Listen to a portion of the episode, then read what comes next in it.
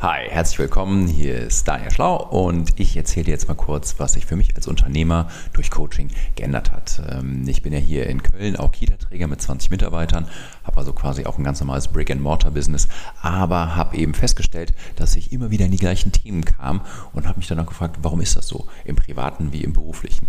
Und genau darum geht es jetzt in, ähm, in dieser Folge. Und zwar ist dir jetzt vielleicht auch schon mal gegangen, dass du gesagt hast, Natürlich haben wir als Unternehmer immer wieder Probleme auf der inhaltlichen Ebene, weil sich Regularien ändern, weil Mitarbeiter kommen und gehen, weil Kunden irgendwelche Themen haben oder weil wir vielleicht auch einfach ein neues Produkt auf den Markt bringen oder ein neues Service. Ähm, jetzt gibt es aber, ähm, das heißt, das nenne ich immer auch die inhaltliche Ebene, wo du einfach guckst, dass du das Problem einfach löst. Und idealerweise über eine Struktur, weil für Unternehmer und nicht selbstständig. Wenn du jetzt dir aber mal überlegst, gibt es Themen, die immer wieder kommen, dass du mit einer gewissen Art von Kunden immer wieder die Probleme hast oder mit einer gewissen Art von Mitarbeitern oder vielleicht auch im privaten Bereich mit deiner Frau, mit deinen Kindern oder mit Freunden. Und wenn du sowas bei dir rausfindest, dann kann es sein, dass das Thema eben nicht ein inhaltliches Thema ist, quasi über der, beim Eisberg über der Wasseroberfläche, sondern dass es sich eben um ein Thema unter der Wasseroberfläche ähm, dass sich darum handelt. Und genau das ist das eben das Thema oder die Magie von Coaching, dass man hier eben mit jemandem draufschaut, weil man selber hat einfach diese blinden Flecken und ähm, für einen selber macht das Handeln ja auch immer Sinn. Ähm, nur komischerweise, ich habe letztens mit einer Richterin gesprochen, die ähm, fragt sich manchmal, wenn man von draußen aufguckt, bei Nachbarschaftsstreit oder sowas, was ist eigentlich euer Thema? Aber beide für sich denken natürlich, ich habe total recht. Und genau hier, darum soll es gehen. Ich habe das auch mal ein bisschen notiert und ähm, das, das Erste, was, was mir in den Sinn kommt, ist, dass ähm, manchmal ist es so, dass man, dass manche Unternehmer ähm, sich deswegen auch Unternehmer geworden sind, um einen Beweis zu erbringen. Also zum Beispiel eines der prominentesten Beispiele, was ich kenne, ist Ted Turner, Medienmogul aus den USA, der Zeit seines Lebens ein riesiges Imperium aufgebaut hat und der ist ja dann vom People Magazine, ähm, da ist er da aufs Cover gekommen und irgendwann hat er mal in einer Vorlesung nach, hat obwohl der Vater schon gestorben war, hat das so in die Kamera gehalten und meinte, reicht dir das jetzt, Dad? Und ähm, das ist zum Beispiel was, was sehr ungesund ist, weil er danach nämlich auch am nächsten Tag gesagt hat, ich habe festgestellt, ich habe Zeit meines Lebens nur dafür gearbeitet, um meinem Vater zu beweisen, dass ich es drauf habe. Und hat da dafür sehr, sehr viel Energie in ein Thema auch eingesteckt, wo er hinterher gesagt hat, das ist eigentlich gar nicht mehr so meins. Also das ist das erste Thema, ähm, wo man vielleicht bei sich mal gucken kann, warum bin ich eigentlich Unternehmer geworden? Und ähm, gibt es vielleicht auch irgendwie ein Thema, dass ich irgendwie meinen Mitschülern, meinen Eltern, meinem alten Chef oder sowas, dass ich vielleicht irgendwie hier was beweisen will, weil ähm, wenn das der Fall ist, dann wirst du dein Business auch immer wieder in dem Stress sein, dass du immer wieder was beweisen möchtest. Dann kommst du nie in das Gefühl, dass es, ähm, dass es auch wirklich mal läuft, weil du bist ja immer in diesem Beweismodus. Zweiter Punkt, den wir direkt anschließen, ist Thema, was äh, denkt man darüber, Chef zu sein. Ähm, einige sind ja auch, und das war bei mir auch so, dass ich teilweise nicht gute Chefs hatte und dass ich deswegen dachte, dann mache ich es halt einfach alleine. Und ich hatte ein Problem mit Chefs, da ich einfach gesagt habe, so, hey, Chefs sind einfach doof, ähm, weil ich selber eine schlechte Erfahrung dazu gemacht habe. Äh, das Problem ist nur, wenn ich selber denke, Chefs sind doof, dann kann ich selber kein guter Chef sein. Und ich habe auch lange mich davor gescheut, wirklich ähm, Mitarbeiter einzustellen, beziehungsweise Mitarbeiter aktiv zu führen, weil ich einfach selber unterbewusst gar nicht Chef sein wollte. Also auch hier wieder die Frage, wie ist deine Meinung zu Chefs? Ähm, dann ist das Thema, manche sind ja Unternehmer geworden oder ähm, auch in diesem Beweismodus auch ähm, und tappen in so eine negative Energie rein. Ein sehr prominentes Beispiel ist Kobe Bryant, der in Italien aufgewachsen ist und soweit ich das verstanden habe, ähm, war es so, dass er halt irgendwie früher ähm, einfach als Farbiger in Italien einfach Probleme hatte, immer der Außenseiter war und auf dem Basketballspielfeld, da wollte er es eben allen zeigen und sein Vater war ja auch ähm, NBA-Spieler und ähm, der hat äh, auch immer sehr viel darüber geredet, dass er meinte, ich, ich will alle zerstören, ich will der Beste sein, ich will es denen zeigen und hat da sehr, sehr viel Energie rausgezogen. Kann man machen, kenne ich auch. Aber auch hier ist es wieder, negative Energie hat ihren Preis. Das ist so wie bei den Jedi-Rittern mit Darth Vader. Äh, Darth Vader.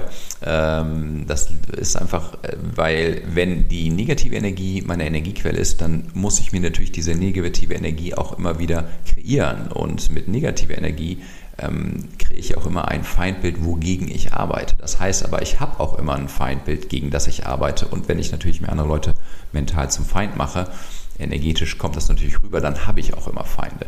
Also hier auch die Frage, wenn du eine negative Energiequelle nutzt, hm, überleg mal darüber nach, ähm, ob es was günstigeres gibt.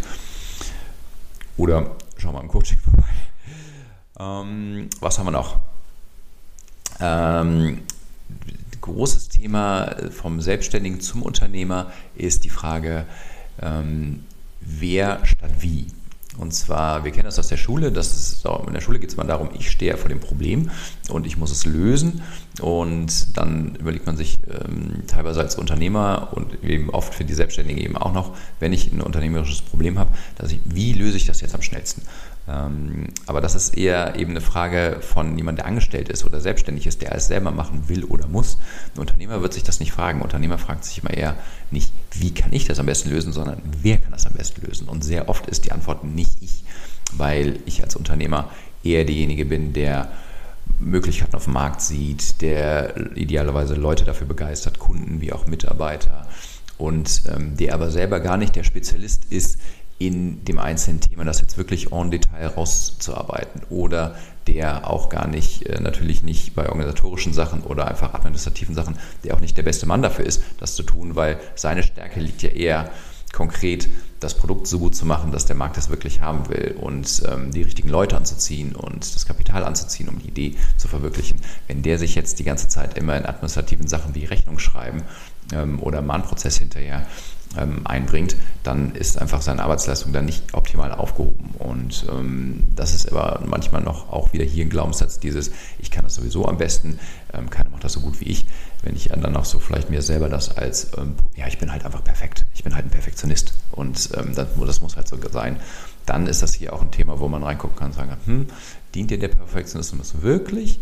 Oder ist es ein Thema, wo man sagen könnte, hm, vielleicht ähm, müsste ich mir überlegen, was ich statt diesem Perfektionismus vielleicht einsetze.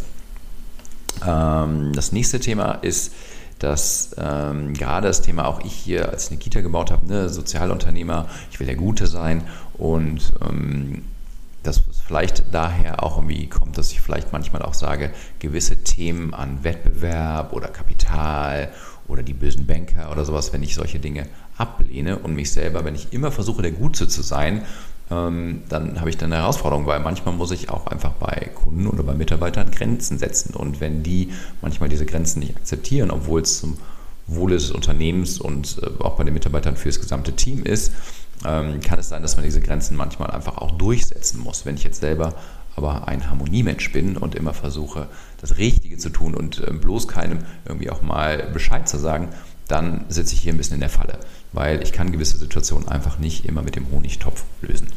Ähm, also deswegen hier auch nochmal das, das Thema, dass wenn du dir feststellst, so, hm, ich habe ein Thema mit Harmonie oder ich habe ein Thema mit Grenzen setzen, dann ähm, ist das ein Thema, wo du mal hinschauen kannst, ob es vielleicht daran liegt, dass du immer der Gute sein willst. Und ähm, im Leben ist es einfach so, dass es auch dazu gehört, auch manchmal nicht der Gute zu sein. Das heißt nicht, dass man per se böse Absichten hat, nur in gewissen Situationen hilft einem halt Harmonie auch nicht weiter. So, um das mal kurz durchzuchecken. Wir hatten das Thema Auflösung von Beweisprogrammen, wir hatten das Thema negative Energiequellen, wir hatten die Frage, wer statt wie ähm, ist günstiger, ähm, dann hatten wir das Thema Chef sein und wir hatten das Thema das Gute sein, der Gute sein zu wollen. Ähm, dann gibt es noch das Thema Freiheitsdrang. Das, ähm, manchmal ist man ja auch da, dass man sagt, ich möchte ähm, deswegen Unternehmer sein, damit mir keiner mehr was sagen kann. Das heißt, ich möchte ähm, nicht mehr in einem Abhängigkeitsverhältnis zu anderen Leuten stehen. Ähm, das ist eher auch eine selbstständigen Denke, weil als Unternehmer muss ich in Abhängigkeiten reingehen. Ich ähm, habe Mitarbeiter, wir sind voneinander abhängig, ich habe Kundenbeziehungen, ich bin, da sind wir auch voneinander abhängig. Das heißt, ich mache das nur aus Freiheit, wenn der Freiheitsdrang, das, das ist, warum du es tust. Auch hier schau mal hin, ist das günstig für dich oder kann es sein, dass du gewisse Beziehungen, die einfach günstig für dein Unternehmen sind oder auch wenn du verheiratet bist und Kinder hast, bist du eigentlich auch nicht mehr wirklich frei. Aber das ist ja auch nicht schlimm. Also ähm, ich habe auch bald vier Kinder, ähm, bin hier in Köln mittlerweile und früher hatte ich auch dieses Thema, wo ich dachte, nee, ich möchte irgendwie durch die Welt reisen und es muss alles total flexibel und digital und ähm, sein. Aber ich habe einfach festgestellt, dass ähm, an gewissen Dingen finde ich einfach gut, dass es auch, dass ich da nicht frei bin, weil dafür durch diese Beziehung bekomme ich ja auch was. Und in diesem Sinne, ähm, wenn Freiheitsdrang dein Motiv ist, schau hier einfach mal in Ruhe hin. Ähm, ganz großes Thema ist, gerade wenn man vor Herausforderungen steht, ähm, den Abstand reinzufinden. Das ist jetzt nicht zwingend ein Coaching-Thema, aber äh, dass wirklich dieser Satz, kann es sein, dass mein Leben größer ist als dieser Moment? Weil das kenne ich gerade, wenn man im Stress ist, dass man oft dann denkt, so, okay, das ist jetzt das Schlimmste überhaupt. Nur wenn man das mal so ein bisschen, diese Stressmomente einfach mal für sich notiert, stellt man fest, oder stelle ich jedenfalls fest, dass gerade im Unternehmensleben man hat dauernd irgendwie mal mehr, mal weniger Stress, aber man hat dauernd auch irgendwie Themen, wo man denkt, so, oh, wie mache ich das denn jetzt und wie mache ich das denn jetzt? Einfach weil sich die Welt ändert. Und äh, wenn ich aber ständig in so einem Überlebensmodus bin und man denke so, wieso habe ich diesen Stress und wenn ich den aufgelöst habe, danach ist alles cool, dann ähm, ist das einfach eine, die falsche Sichtweise auf das Problem, weil gerade als Unternehmer hat man immer Herausforderungen, weil immer dauernd was passiert und man selber immer auch derjenige ist, der als Leader vorangeht. Aber sich dann mal einfach mal diese Frage zu stellen, kann es sein, dass mein Leben insgesamt größer ist als dieser Moment, hilft meiner Meinung nach total, einfach die Perspektive wieder zu kriegen und einfach zu schauen, was wir funktional da ähm, einfach tun können, um es zu erledigen. So, das waren die verschiedenen Punkte, die mir als Unternehmer aus, durch Coaching-Ausbildung, die mir extrem weitergeholfen haben, dass ich gewisse Dinge einfach auf gewissen Programmen nicht mehr laufe und stattdessen mehr schaue, was ist einfach günstig in dem Moment. Ich hoffe, da war was für dich dabei. Wenn du mehr Interesse hast an Coaching, dann schau einfach auf der Webseite daherschlau.de vorbei. Und in diesem Sinne vielen, vielen Dank fürs Zuhören und wir sehen uns in der nächsten Folge. Dein Daniel.